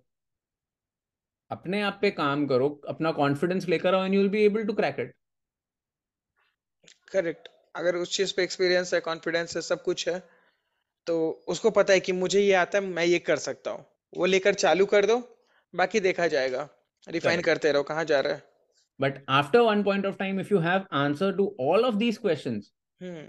And if you're still scared, and if you're not ready to work on yourself, please don't become a coach. Yes. क्योंकि एज अ कोच आपको बाकी लोगों को भी हेल्प करना होता है नहीं तो वो भी अटकते रहेंगे और आप बोलेंगे ठीक है थोड़ा और टाइम लगा लो और टाइम लगा लो सो so, मेरे को लगता है कोच आई नीड हेल्प का एक बहुत बड़ा फोकस ये है that we create good coaches for the community but I think एक और बहुत बड़ा काम ये भी होना चाहिए that we filter out people who probably are not made for this industry. Of course मतलब जो या कुछ भी कारण से अटक रहे या फिर बहुत लोग जैसे सिर्फ़ पैसे के लिए आना चाह रहे हैं। उनको पढ़ाना मतलब नहीं है एक्सपीरियंस मतलब नहीं है बस मुझे पैसे कमाना है, इसलिए मैं कोचिंग में आ रहा हूँ।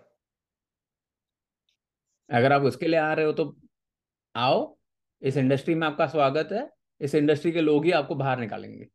यार, हमको भी निकालने की ज़रूरत नहीं पड़ेगी कस्टमर्स को भी निकालने की ज़रूरत नहीं पड़ेगी, आप खुद ब खुद निकल जाओगे बिकॉज़ ये इंडस्ट्री बाहर से दिखने में जितनी मेक मनी क्विक है ना, अगर आप अच्छे से पैसा सस्टेनेबली लॉन्ग टर्म के लिए कमाना चाहते हो तो ये उतनी ही सिस्टमैटिक है, ये उतनी ही रिफाइंड है ये उतनी एंड ये है ना एक सिंपल चीज़ है when you have enough good people in the circle ना bad people will not be able to compete with them in the long run yes in fact uh, इसका recent example भी था like pandemic में हुआ था hmm. 2020 में oh.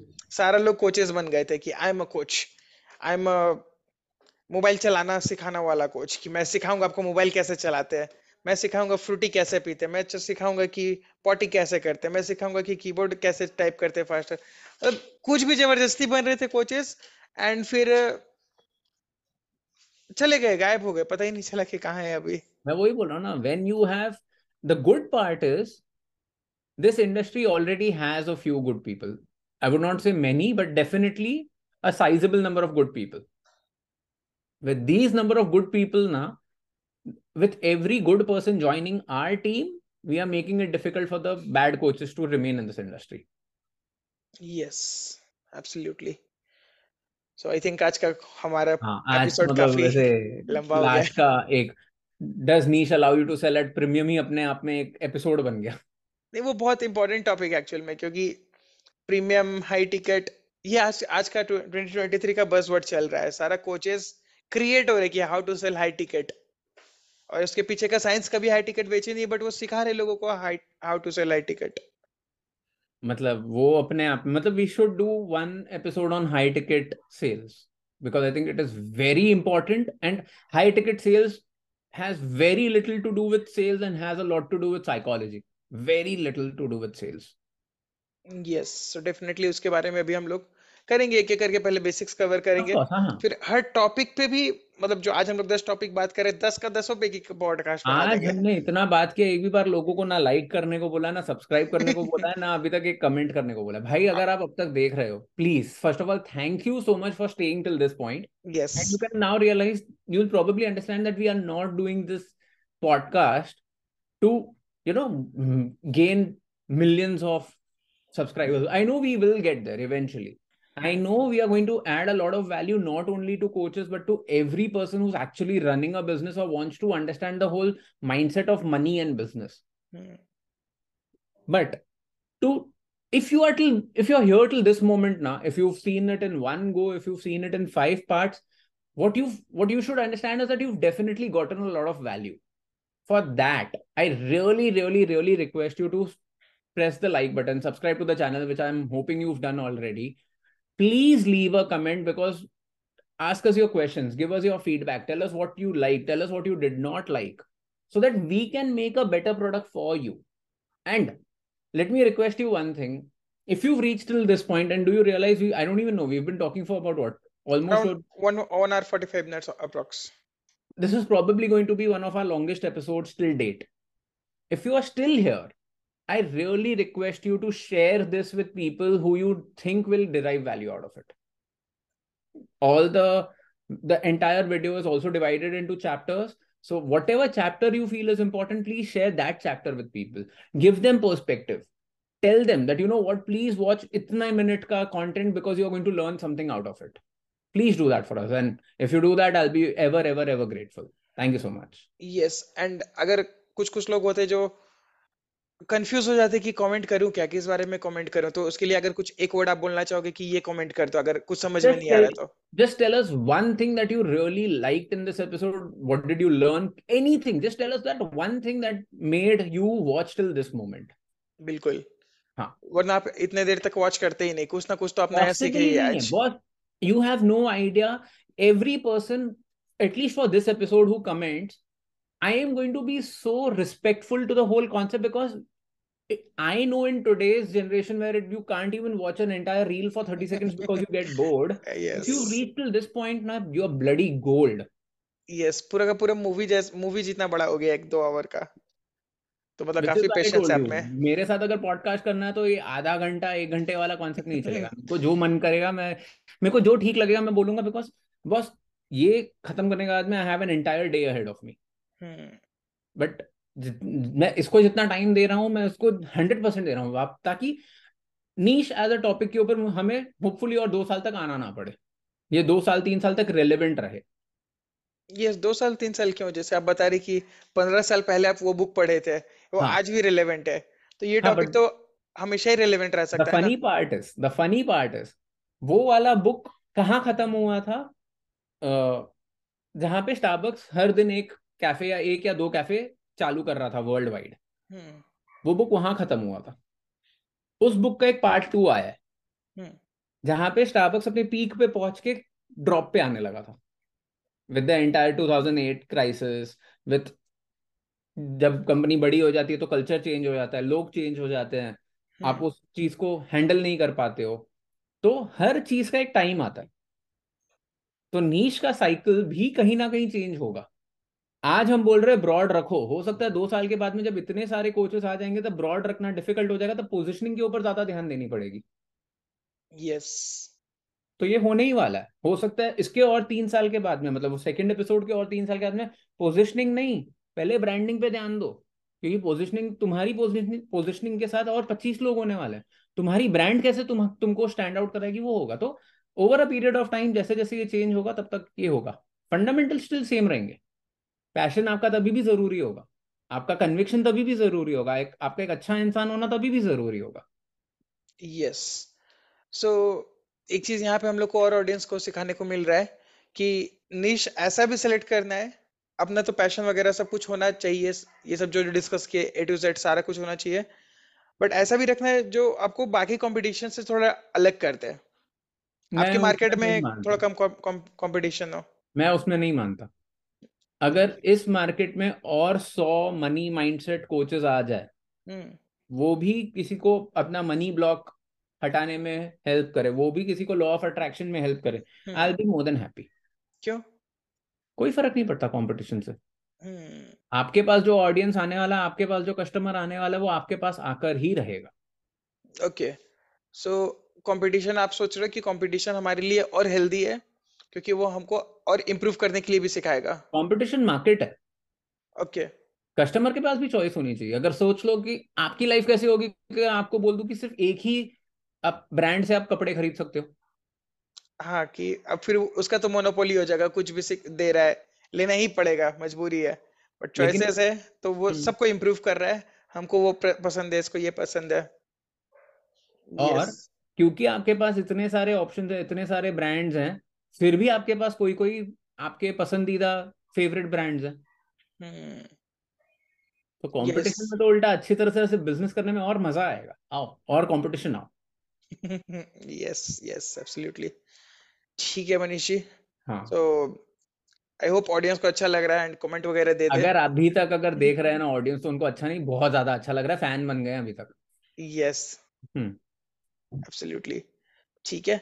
सो हाँ अब हम लोग बात कर लेते हैं अगला एपिसोड का एक ओवरव्यू दे देते हैं क्या सीखने वाले हम लोग हाँ so if you've seen this episode till this moment I'm sure you're going to come back the next episode because we are progressing we started with who should become a coach how do you become a coach why should you get into the coaching industry to begin with today we've spoken about the first topic which is niche in hmm the next topic we're going to talk about how do you start once you've identified your niche once you've hmm identified that this is the problem that you're going to solve how do you convert that idea into a product Once you've created a product how do you convert it into an offer so that you can bring it out to the market? When uh, pankaj keeps talking about laser webinar and i keep talking about the paycheck to profit membership how have we created these products these brands these uh, offerings to our customers? Why do we keep talking about webinars? How does how does your product and offer fit into the whole concept of webinars to, in the next episode we are going to talk only about product and offer but it is also going to be a stepping stone to the next part which is going to be selling which is going to be how do you then create a webinar uh, pitch. Everything is interconnected. I really appreciate you taking the time and staying till this moment. I really want you to connect with us. Tell us what are we doing right what are we doing wrong. Please keep giving us your feedback and do not do not do not forget to watch the next episode because if you found value in this episode believe me, we are just getting started. The first three episodes were not even a warm up, it was more of an introduction. This yes I would want to consider as our warm up. This is when we are actually getting into our game. This is yes why we started this podcast. So, absolutely yeah. So next Friday 6 PM आप लोग ready रहो हाँ जी you can subscribe and come back and second वाला episode जो हमारा होने वाला है ऑफर रिलेटेड प्रोडक्ट रिलेटेड वो इससे भी ज़्यादा इम्पोर्टेंट है मेरे हिसाब से. निश आप सेलेक्ट कर लो। तो निश के बारे में लोग डिसाइड किए वाइड रख लो नैरो रख लो जैसे रखना है रखो। बट ऑफ़र अगर आपका अच्छा नहीं रहा तो निश आपका कुछ भी रहा बिकना ही नहीं है आपका प्रोडक्ट आपका रेवेन्यू नहीं हो रहा है। तो फिर तो कोई मतलब ही नहीं है निश वगैरह सेलेक्ट करके। सो so, उसके लिए मुझे भी प्रिपेयर करना पड़ेगा और ज़्यादा अच्छा कंटेंट लाने के लिए हम लोग हाँ। Already and without using chat GPT of course हाँ। चैट जीपीटी को लेकर हमने लास्ट एपिसोड में बहुत ज़्यादा बातें की हैं तो यस पिछले एपिसोड में चैट जीपीटी वाला सेक्शन आप देख सकते हैं। यस सो वो बात करने के बाद से आई थिंक लगभग दस पंद्रह दिन हो गया मैंने चैट जीपीटी यूज़ भी नहीं किया अभी तक। Proud of you my man I am proud of you yes हाँ। अच्छा लगता है बिना चैट जीपीटी का भी करना बट ठीक है। हाँ it's good Yes. So, okay, everyone, thank you for watching. Thank you so much for watching. Thank, thank you. you. for giving us your time. We can't wait to connect with you again. Connect with us. You have our Instagram handles, our Twitter handles, our LinkedIn profiles in the description below. Please connect with us and we'll see you in the next episode. Take care. Thank Bye. Thank Bye. you so much.